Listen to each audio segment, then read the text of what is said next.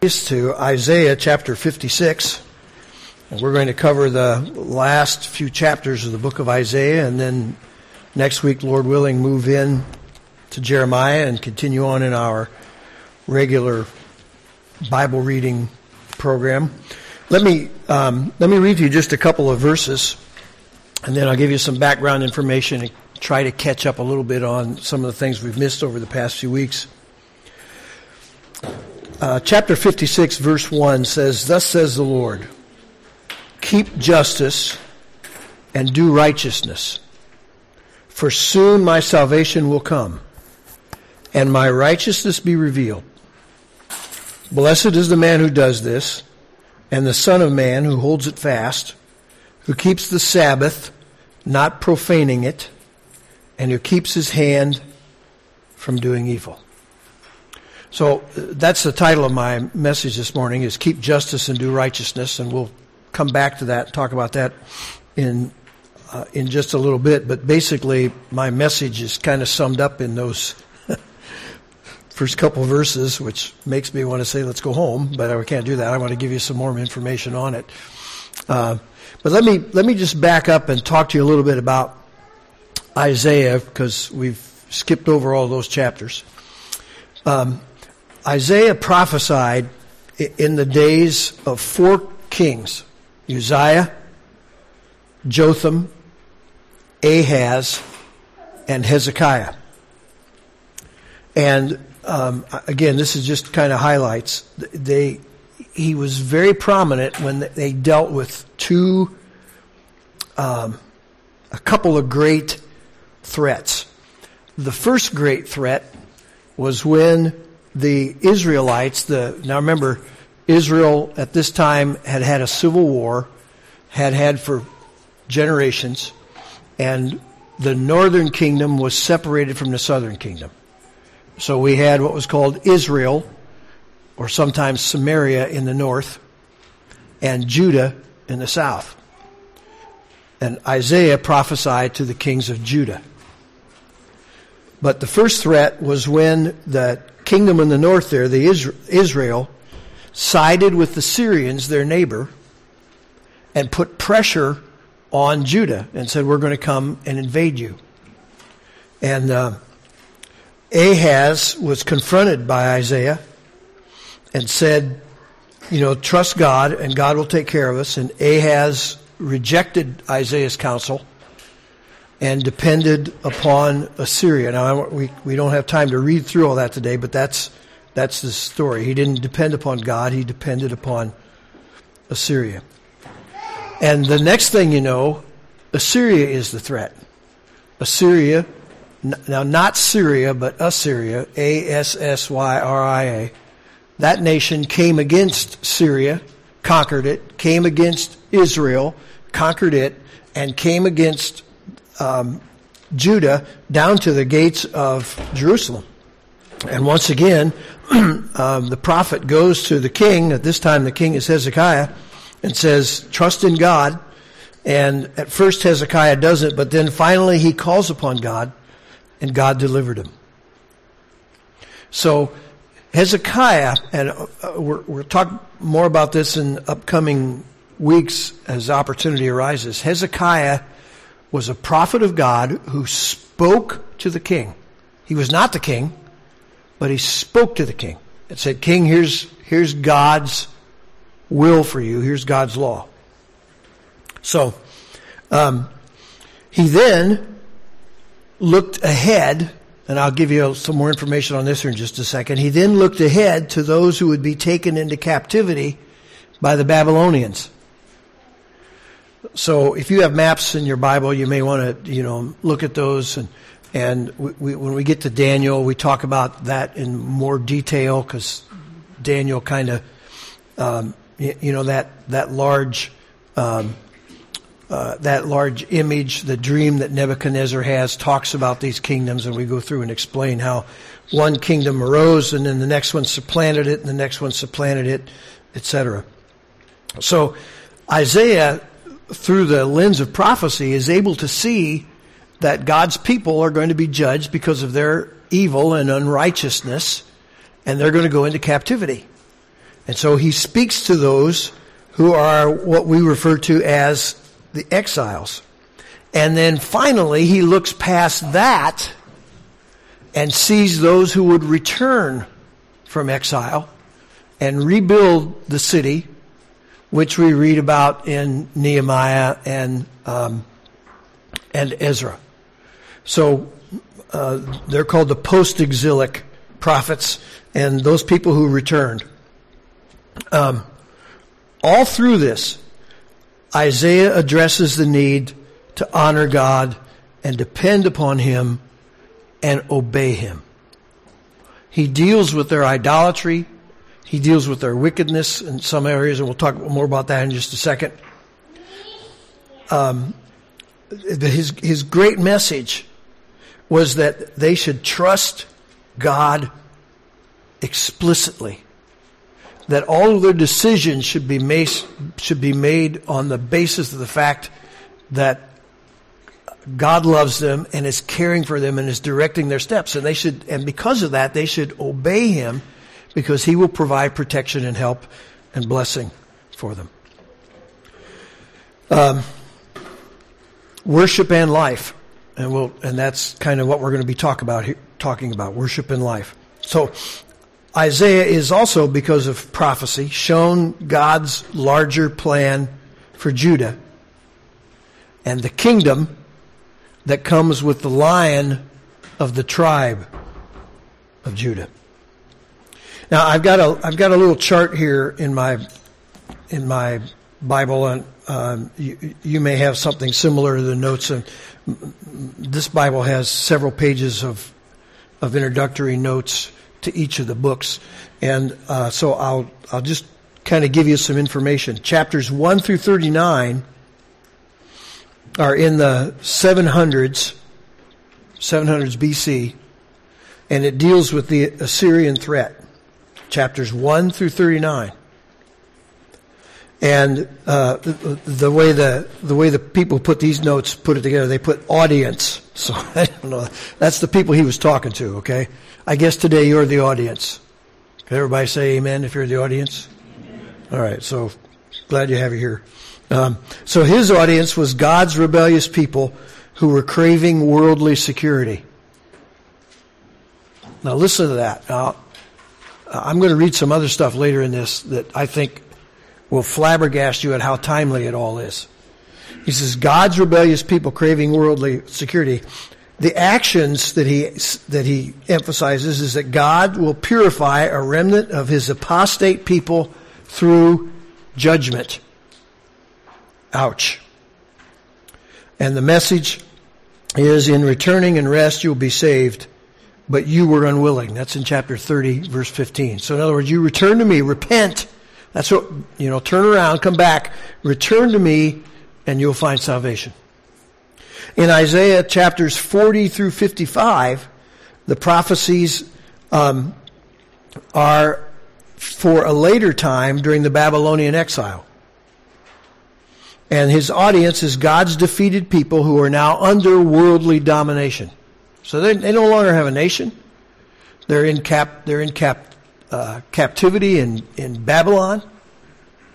Um, you know, they're, I, I turned on the, I was flipping through the channels a few weeks ago, a couple weeks ago, I guess, and this guy came on one of the, I don't know what channel it was. It was PBS or one of them came on and he was singing this song, By the Rivers of Babylon, we sat down. It's actually a psalm. And I listened to this guy sing this, and I, I called Marlene in, and I, he, she says, Yeah, I think he sings that every time. And I thought, that's interesting that he would sing that. This was not a Christian program, this was a guy doing a concert. And uh, so he sang it. And that's that psalm uh, it tells you where they are. It says, By the rivers of Babylon we sat down. It says, We hung our harps in the trees, but our captives required of us a song. And they were mocking us as we tried to sing of God's greatness. So God's defeated people. And then his, his actions are God consoles his discouraged people in exile. And then in verse 5 of chapter 40, the glory of the Lord shall be revealed. Then the last chapters, the ones we're going to deal with today, 56 through 66, through the end of the book, it's prophesies about uh, all the times and occasions unto the end. And we'll see this. I mean, this, it's in this passage that Jesus opens the Bible when he's called to read in the synagogue, opens the Bible, opens the scroll as he's called to read in the synagogue, and he reads about himself and says, Today this is fulfilled in yours. I'll talk about that in just a second. So it's, it, it goes from the time of Israel to the time of the end. We're going to read verses, or you, you've read them, that says, I'm going to make a new heavens and a new earth. That's the end. And uh, it says the audience is all who hold fast to God's covenant. And the actions are God prepares all of his true people for his promised salvation. And the message is keep justice and do righteousness. Now, I already read to you 56, 1 and 2. I'm going to jump into the text here today and we're going to go down through this text through the end of this, to the end of this book. Um, keep justice and do righteousness. I put in there because I knew that that would, if somebody looked at that, they could look that up. They could actually figure out, even from the title, what we, where we were in Scripture. But if I had subtitles to this, it would be worship and life. Worship and life. And we have them both here. So let me read it again. Thus says the Lord, keep justice and do righteousness. For soon my salvation will come and my righteousness be revealed. Blessed is the man who does this and the Son of Man who holds it fast, who keeps the Sabbath, not profaning it, and keeps his hand from doing any evil. Today in, um, certainly in the world, there's kind of a continuum of it from people who don't care at all about God and who eschew anything that has to do with anything spirituality to people who go to church on a regular basis. And very many of them are dualists. They have separated God from life. And you cannot separate worship from living. That's why in these verses it says this man who's going to be blessed is going to what? Keep the Sabbath and he's going to keep his hand from doing evil. And as you read through this, not just the passages we'll cover today, but as you read through this entire book, and, and as we get into the other prophets, the prophets not only point a, a, a bony prophetic finger at folks for idolatry and for profaning the Sabbath and for not keeping the years that they keep the year that they're to keep and keeping the days that they're to keep. But he also points a finger at them for doing injustice, for shedding innocent blood, for defrauding, for, for despising their marriage vows. And, and, and the list continues. So, we, we cannot be a real believer and separate worship and life. Jesus is Lord of everything, not just church stuff. Now I want to, I put my finger here. If I raise my finger, yell at me. um, I put my finger here because I want to interject something. The world wants you to live as a dualist. Up until this point, they are content to let you have your Christianity on Sunday morning in a church. They don't like it when you take it out there. All right, back to where my finger was. I didn't move it. Did you see that? It was pretty good. So we, we, we think that Jesus is Lord. You know, He's Lord of Bible reading. I got to obey Him. I got to pray. Uh, uh, uh, but but His dominion is over all the believer's life. And some wise man years ago said, Jesus, if He is not Lord of all, is not Lord at all. It, it, it, it is, that is not a, a, statement that we get to parse and say, well, I, I, I reserve this part of my life back. Jesus Christ gave his blood for us and has redeemed us. That means if you're a believer, you belong to Him. Your life is not your own. You don't get to choose independently or, or claim your own autonomy. Now, the first crossover that we get here is actually we you know we just received an offering. The first crossover that we get here is usually finances because that's what touches. I mean, we're we're able to come in here and we're able to pray and we raise our hands and we can be holy and do that kind of stuff. Well, now all of a sudden we we're going to receive an offering, so now that's kind of a secular thing, isn't it? I got to pay my bills. I got to you know I got to buy shoes for the kids and I got to do all this other stuff for that. So that's kind of the first crossover. But it, it, it just, finances, it just doesn't stop there. But he does say to you, will you obey me with your money? And I think that money, if we say that, we, we limit it. Will you obey me with your stuff? Will you think about me? Will you recognize me? Will you yield to me with your stuff? What about your, and, and let's go further. What about your business agreements? What about your relationships? What about your sex life? What about your eating? What about your hobbies and leisure? By the way, you, you, you don't get a day off from God. Okay? You, you don't get to say, okay, Lord, I'm going to do what I want to today. I'll see you, you know, on Wednesday. You, don't get to do that. What, is he Lord of your words? Is he Lord of your inner thoughts? Is he Lord of your dreams? Is he Lord of your fears? And we could go on and on and on. He is Lord over everything that you can even contemplate. Much less think about seeing or touching.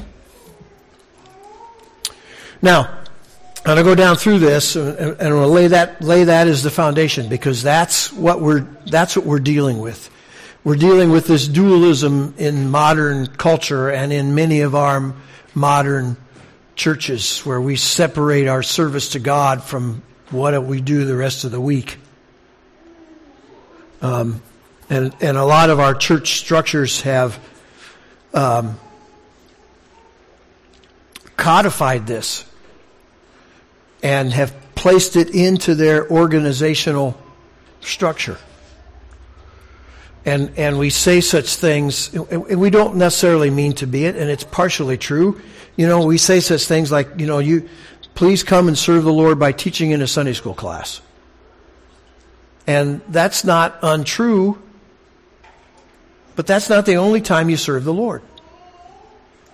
The other 167 hours that you live throughout the week are of equal importance in God's eyes as this one. Chapter 56, verse 9. And I can't read all this because of time, but let me give you some of it. It says, All you beasts of the field come to devour, and you beasts in the forest. His watchmen are blind, they are without knowledge. They are, they are all silent dogs that cannot bark dreaming, lying down, loving to slumber. The dogs have a mighty appetite. They never have enough. But they are shepherds who have no understanding. They have all turned to their own way, each to his own gain, one and all. Come, they say, let me get wine. Let us find ourselves, fill ourselves with strong drink, and tomorrow will be like today, great beyond measure. And, and uh, again, without, I can't go into all, uh, elaborate on this, but they had, they had bad leaders. Their, their ungodly leaders were in it for themselves. I love that. You know, don't you love the language? They are dogs who cannot bark and all they do is lay around and eat. Maybe you have a dog like that. My dad used to say to the dog, What good are you? You never do anything. You know, and the dog would just look at him and wag his tail. And I'm thinking, you know, come on, dad, dog loves you.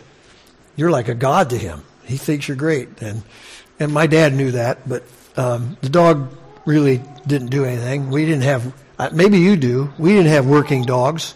We had petting dogs. And we paid a lot of money for the privilege of petting them. Okay? And for having them come and treat us like we were important. So he says, these guys, look, you guys, let's just fill ourselves up. We're not doing anything. It's all about us. It's all about us. Now in chapter 57, he deals with idolaters. And um, I'll, I'll, I'll, let's see.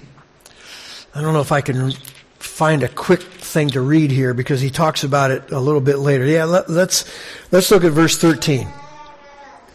When you cry out, let your collection of idols deliver you. This is chapter 57. The wind will carry them off. A breath will take them away. But he who takes refuge in me shall possess the land and shall inherit my holy mountain. So there he's given this, given this contrast. Verse 15. He says, For thus says the one who is high and lifted up, who inhabits eternity, whose name is holy. I dwell in the high and holy place, and also with him who is of contrite and lowly spirit, to receive the spirit of the lowly, and to revive the heart of the contrite. For I will not contend forever, nor will I always be angry. For the spirit would grow faint before me, and the breath of life that I made. Because of the iniquity of his unjust gain, I was angry, and I struck him. I hid my face and was angry. But he went on backsliding in the way of his own heart. Now, I've got to stop there. But I want you to see that he begins by saying, uh, the one who is high and lifted up, who inhabits eternity. Let's just stop for a moment and try to wrap our heads around that.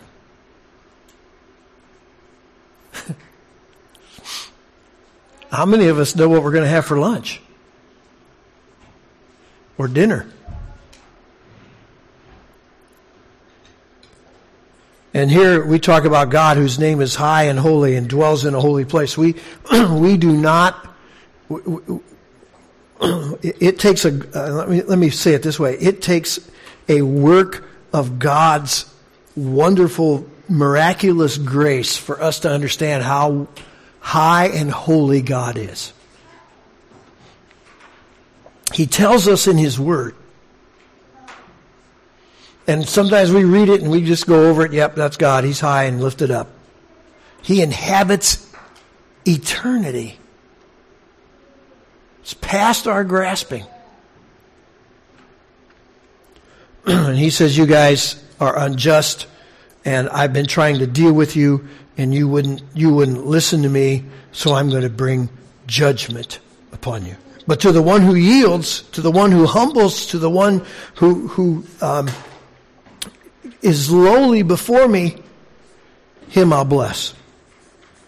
Now, look with me to chapter 58. I'll keep going on here and trying to cover, cover some of this. I can't get all of it, but we'll try to cover some of it. 58 verses 3 and 4. Why have we fasted?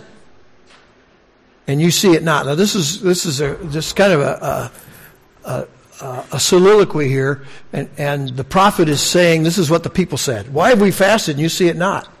We have humbled ourselves, and you take no knowledge of it. Excuse me. Then God answers, Behold, in the day of your fast you seek your own pleasure and oppress all your workers. Behold, you fast only to quarrel and to fight and to hit with a wicked fist. Fasting like yours this day will not make your voice be heard on high. Now there's more there that I, I could read, but I wanted you to see that even fasting is corrupted. And you can also see that this um, discipline that's supposed to be an act of contrition and worship. Remember, we talked that God would bless the lowly? Is not really uh, an act of contrition of the lowly at all. But it was something the people were using to be violent with and to further their own gain. You read through all of that. He says, you guys make unjust deals. You're, you're just doing this for yourself. So even an act of worship as seeming, um, uh, seemingly stringent and, and demanding as fasting wasn't even holy because they were doing it for themselves. They were ignoring the God for whom they were supposed to be serving verses 13 to 14. he says, if you turn your, turn back your foot from the Sabbath, from doing your pleasure on my holy day, and call the Sabbath a delight and the holy day of the Lord honorable. If you honor it, not going your own ways or seeking your own pleasure or talking idly, then you shall take delight in the Lord. And I will make you ride on the heights of the earth, and I will feed you with the heritage of Jacob your father, for the mouth of the Lord has spoken. So he says, if you turn back and you honor my Sabbath, and you honor me, and don't use don't use that Sabbath that I gave you for a day of rest, so that you could stop from all of this activity and focus on me. If, if you, if you use that honorably, then I will bless you. But he says, but you you, seek your own pleasure. Are, are, there parallels in our culture? Now, I, I don't want, I don't want, I don't want you to be confused. Every day the Lord made is the Lord's day. But God designed us so that there would be at least one day of the week where we stop trying to pay bills, where we stop trying to do all this work that's out here. To the best of our ability, we prepare the day ahead so that we can have rest that day. Now, if your animal falls in a ditch, you go get him out. And Jesus dealt with that. So I'm not trying to get involved in semantics or foolishness here. But when you look at our broader culture, we don't use the day that the Lord has given us, and in um, most cases, when churches meet, we don't use it a day to rest and to seek Him. To some degree, some of you are. The weather will change in a few minutes, and I will, or in a few minutes. it might, uh, in a few weeks, and I'll be able to watch the boats go by my house on Sunday morning. Getting in touch with God out on the lake. Fooey. Aren't glad I cleaned that up? Uh, so,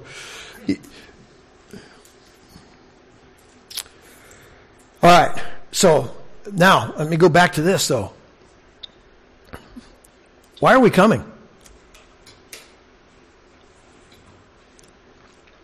You know, there are churches all over this country that have uh, structured and organized their meetings and communicated that their meetings were so structured and organized so that when you came, you'd get something.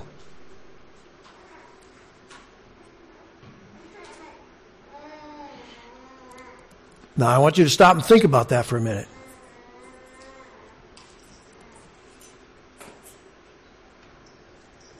Because that's exactly what he says they're doing here. You're doing it for yourself.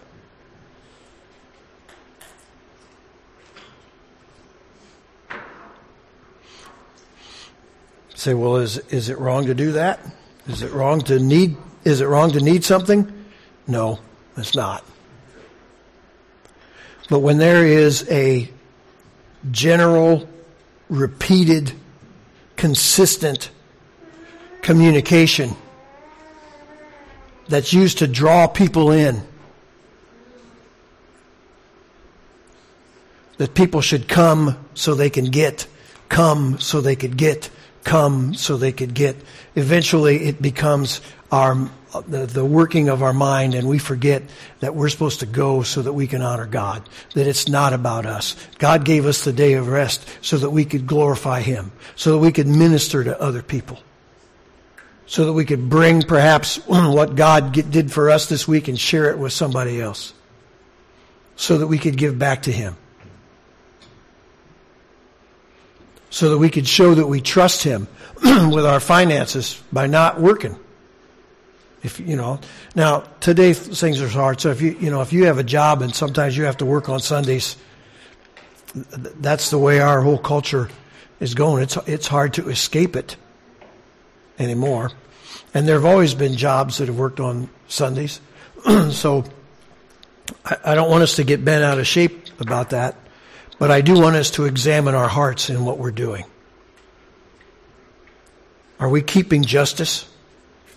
Are we doing righteousness? Are we doing justice by God?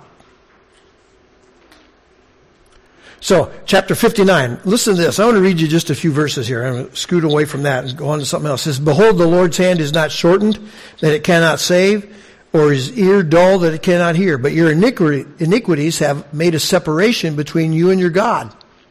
And your sins have hidden his face. Excuse me. And your sins have hidden his face from you, so that he does not hear. For your hands are defiled with blood and your fingers with iniquity. Your lips have spoken lies. Your tongue mutters wickedness. No one enters suit justly. No one goes to law honestly. And they rely on empty pleas. They speak lies. They conceive mischief and give birth to iniquity. Let me read a couple more verses. Verse 14. Listen to this. Justice is turned back and righteousness stands far away. For truth has stumbled in the public squares, and uprightness cannot enter. Truth is lacking. And he who departs from evil makes himself a prey. P R E Y. Does that not describe our culture today? That truth stumbles in the public square? And that if you say, no, I'm not going to get involved in that, then all of the forces that are supporting it gang up on you. How dare you not support us in what we're doing? So, once again, he's talking about social sins, and it has to do with the life that goes on around about us. How do we live? Is he Lord? Are we going to honor Him with our lives, even if it puts us in conflict with the culture? How, do we, how do we interact with it? Are we salt and light? So it's one thing to say, no, I'm not going to do that. It's another thing to say, you know, that doesn't honor God. That's not what God would have us do. So the Lord not only wants us to pull ourselves back from those things that are evil and, and, and not do them. He wants us to do righteousness and justice, which in some instances means we stand and say the truth. Amen. Now, um, uh, let me read to you from the New Testament say, well, that's Old Testament stuff. God doesn't care. You know, we're under grace. Let me read to you from the New Testament. Now, this 1 Corinthians chapter 5. There's just a little list. There's two lists here I'm going to go to real quick because they're just a page apart. There's other lists in the New Testament that you can look, look to.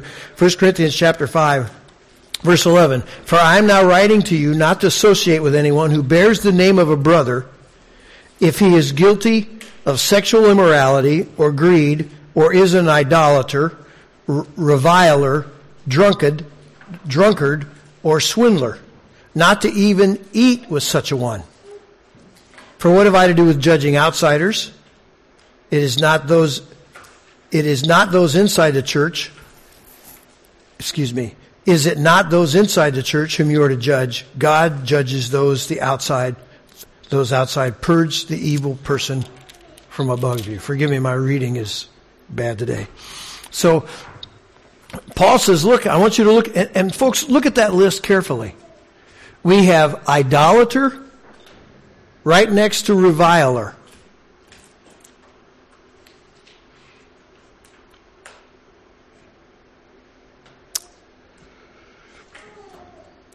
Um, let me let me give you the next list. It's in chapter six. It's, a, it's kind of a continuation of the theme. Verse 9 says, Or do you not know that the unrighteous will not inherit the kingdom of God? Do not be deceived. Neither the sexually immoral, nor idolaters, nor adulterers, nor men who practice homosexuality, nor thieves, nor the greedy, nor drunkards, nor revilers, nor swindlers will inherit the kingdom of God. And such were some of you, But you were washed, you were sanctified, you were justified in the name of the Lord Jesus Christ and by the Spirit of God. He says, you used to be that way, but you're, some of you used to be that way, but you're that way no longer. The Lordship of Jesus Christ calls us out of that life, of those lifestyles. And he tells us if that thing is happening among us as brethren that we're supposed to judge it and deal with it. Now, there's more that can be said about that, but I wanted you to see the lists I wanted you to see that it's not just an Old Testament thing, it's a New Testament thing. That when God looks around out here, He just doesn't point His finger at the Old Testament and say, you guys go to court for no reason and you make up stories and you lie and, and, and truth is stumbling in the streets. That it's also here. That's what defrauding is all about. It's lying to someone in order to take their money. The swindlers. okay, or thieves. And by the way, homosexuality.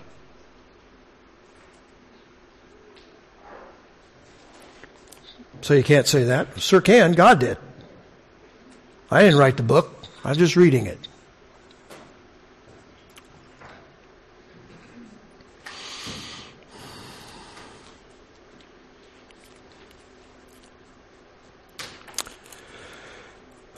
All right. All right, let's go to uh, Isaiah 61. I'm going to leave the section out about Israel and prophecy. We'll talk about that some other time. I will say this about it. I believe that Israel is the focus of all history. The nation of Israel is right now the focus of all history and has been for a long time. Before the Messiah came, they were the focus of history because through them the Messiah would come. Since the Messiah has come, they are the focus because through them the Messiah will return. When Jesus comes back, he sits on a throne in Jerusalem as the lion of the tribe of Judah. He's, he rules as a king and his, his lineage is to David, the king of Jerusalem, king of Israel.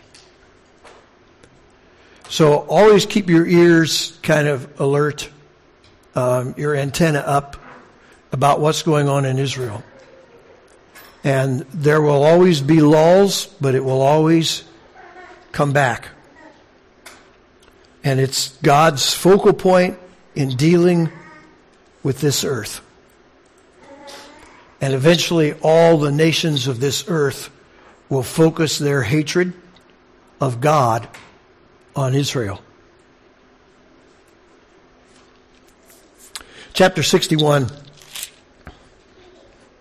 The Spirit of the Lord is upon me because He's anointed me to bring good news to the poor. He's set me to bind up the brokenhearted, to proclaim liberty to the captives, and the opening of the prison to those who are bound, to proclaim the year of the Lord's favor and the day of the vengeance of our God to comfort all who mourn. And I could read on, but I won't continue to read because I think you understand what that was. This is the passage that Jesus stood. I mentioned this earlier. And when they handed him the scroll, he opened to the, he opened to this passage in Isaiah and he read it. And when he got done, the Bible, you know, it's very simplistic what the Bible says. The Bible says he handed the scroll back and he said, this day this scripture is fulfilled in your ears. So what's Isaiah talking about here? Well, Isaiah is talking about all this judgment that's going to come. And as he moves through these last chapters, remember, he's talking about the victory that's going to come. He's trying to encourage those people who are returning from the exile, the people who are coming back. And in the process of doing that, he tells them good things that are going to happen to them. And he's also looking forward to good things that are going to happen in the end. Let me skip ahead here and see if I can um, kind of bring this thing to a a culmination. Look at, look at chapter 66, verse 22. For as the new heavens and the new earth that I will make shall remain before me, says the Lord, so shall your offspring and your name remain. From new moon to new moon and from Sabbath to Sabbath, all flesh shall come to worship before me, declares the Lord. And that's not the only place where he talks about a new heaven and a new earth. So Isaiah sees past what's going to happen with these exiles and he sees all the way to the end to what's going to happen at the end when the King of Kings returns. So He's looking all this time, and these people are looking. That's why when Jesus showed up, one of the things they, they wanted their deliverer to come. And we talked about this before. That's why some of them thought Jesus was their earthly deliverer. He's going to throw the Romans out and they were going to give them back their nation. We talk about it every Palm Sunday that palms were a, a symbol of the nationalists, as we call them, we'll call them. And they were waving palms because they were expecting a political deliverer.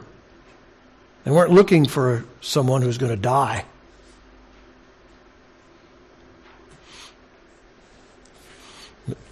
This is the passage of Scripture that when John the Baptist, now think, think this through with me. Remember John the Baptist was in the prison and he sent messengers to Jesus? And he said, Are you the one or was I wrong? Basically was the message. How many remember what I'm talking about here? And Jesus answered him and, and told his messengers, Go back to John and tell them that you see the gospel preached to the poor and the eyes of the blind opened and the dead raised. And he basically quotes this passage. So what happened? Well, John thought there was going to be a political leader, and he's in prison, and it's not working out for him. He eventually dies there. And so John's thinking, maybe this is the wrong one. Maybe I was wrong. And Jesus points him back to the fact that these things that are going on, that this kingdom has come and it's got a, it's of a different nature and it's calling men to righteousness and holiness. And it's actually, he's revealing himself as Lord. He came to those Jews. John says he came to his own and his own what? Received him not. So Jesus proclaims himself. And what Isaiah is doing is saying, look, your guys are looking for a deliverer. Here, here he is. Here's when he's going to come. Here's the acceptable year of the Lord. This one is going to come who's going to have the Spirit of God. He's going to be anointed. And all of these things are going to happen because of what he does. And folks, that person is Jesus. Now earlier I talked about Israel being the place. The person is Jesus. There is no other person. It's Jesus.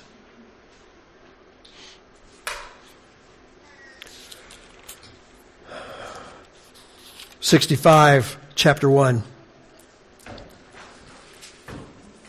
I was ready to be sought by those who did not ask for me. I was ready to be found by those who did not seek me. I said, Here I am, here I am, to a nation that was not called by my name. I spread out my hands all the day to a rebellious people who walk in a way that is not good, following their own devices a people who provoke me to my face continually, sacrificing in gardens and making offerings on bricks, who sit in tombs and spend the night in secret places, and who eat pig's flesh, and broth of tainted meat is in their vessels, who say, Keep to yourself, do not come near me, for I am too holy for you. These are a smoke in my nostrils, a fire that burns all the day. And he goes on to talk about how he's going to bring judgment. So this Redeemer who comes, and I, I couldn't help but think about this because Jesus said some of these very same things in a different way. He says, I spread out my hands all day to a rebellious people. I was ready to be found, but you wouldn't listen to me. And Jesus said, very specifically, He said, You know, the Son of Man um, John the Baptist came to you fasting, and, and you said he was crazy, and Son of Man came eating and drinking, and you said he's a he's a a, a glutton and a winebibber. He says in another little play on words that had to do with that first century, he said, "I've been the band and I've been playing for you, and you guys have not danced."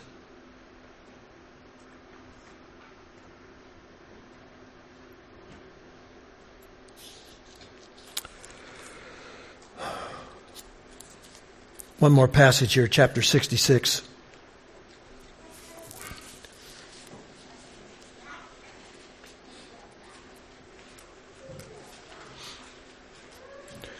Uh, kind of continues the thought. Those who sanctify and purify themselves go into gardens following one in the midst, eating pig's flesh and the abomination of mice shall come to an end together, declares the Lord. Now, I, am not sure I understand all that's going on there. I don't have time, even if I, if I did, to explain it. But he's talking about those who are dishonoring God, idolaters. For I know their works and their thoughts, and the time is coming to gather all nations and tongues. And they shall come and they shall see my glory, and I will set a sign among them.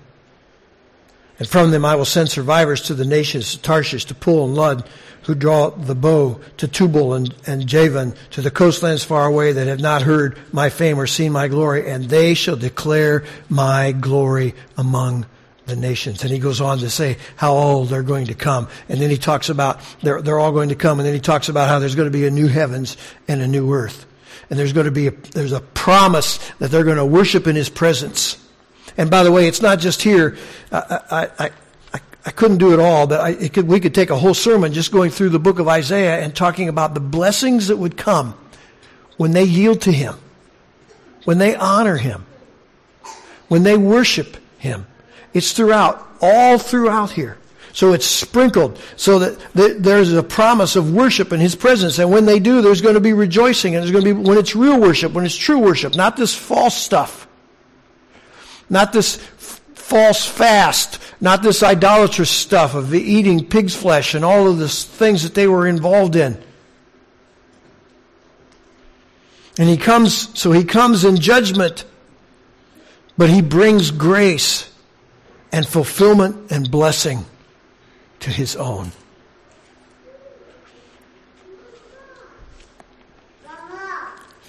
Say, what's that got to do with us? He will come in judgment.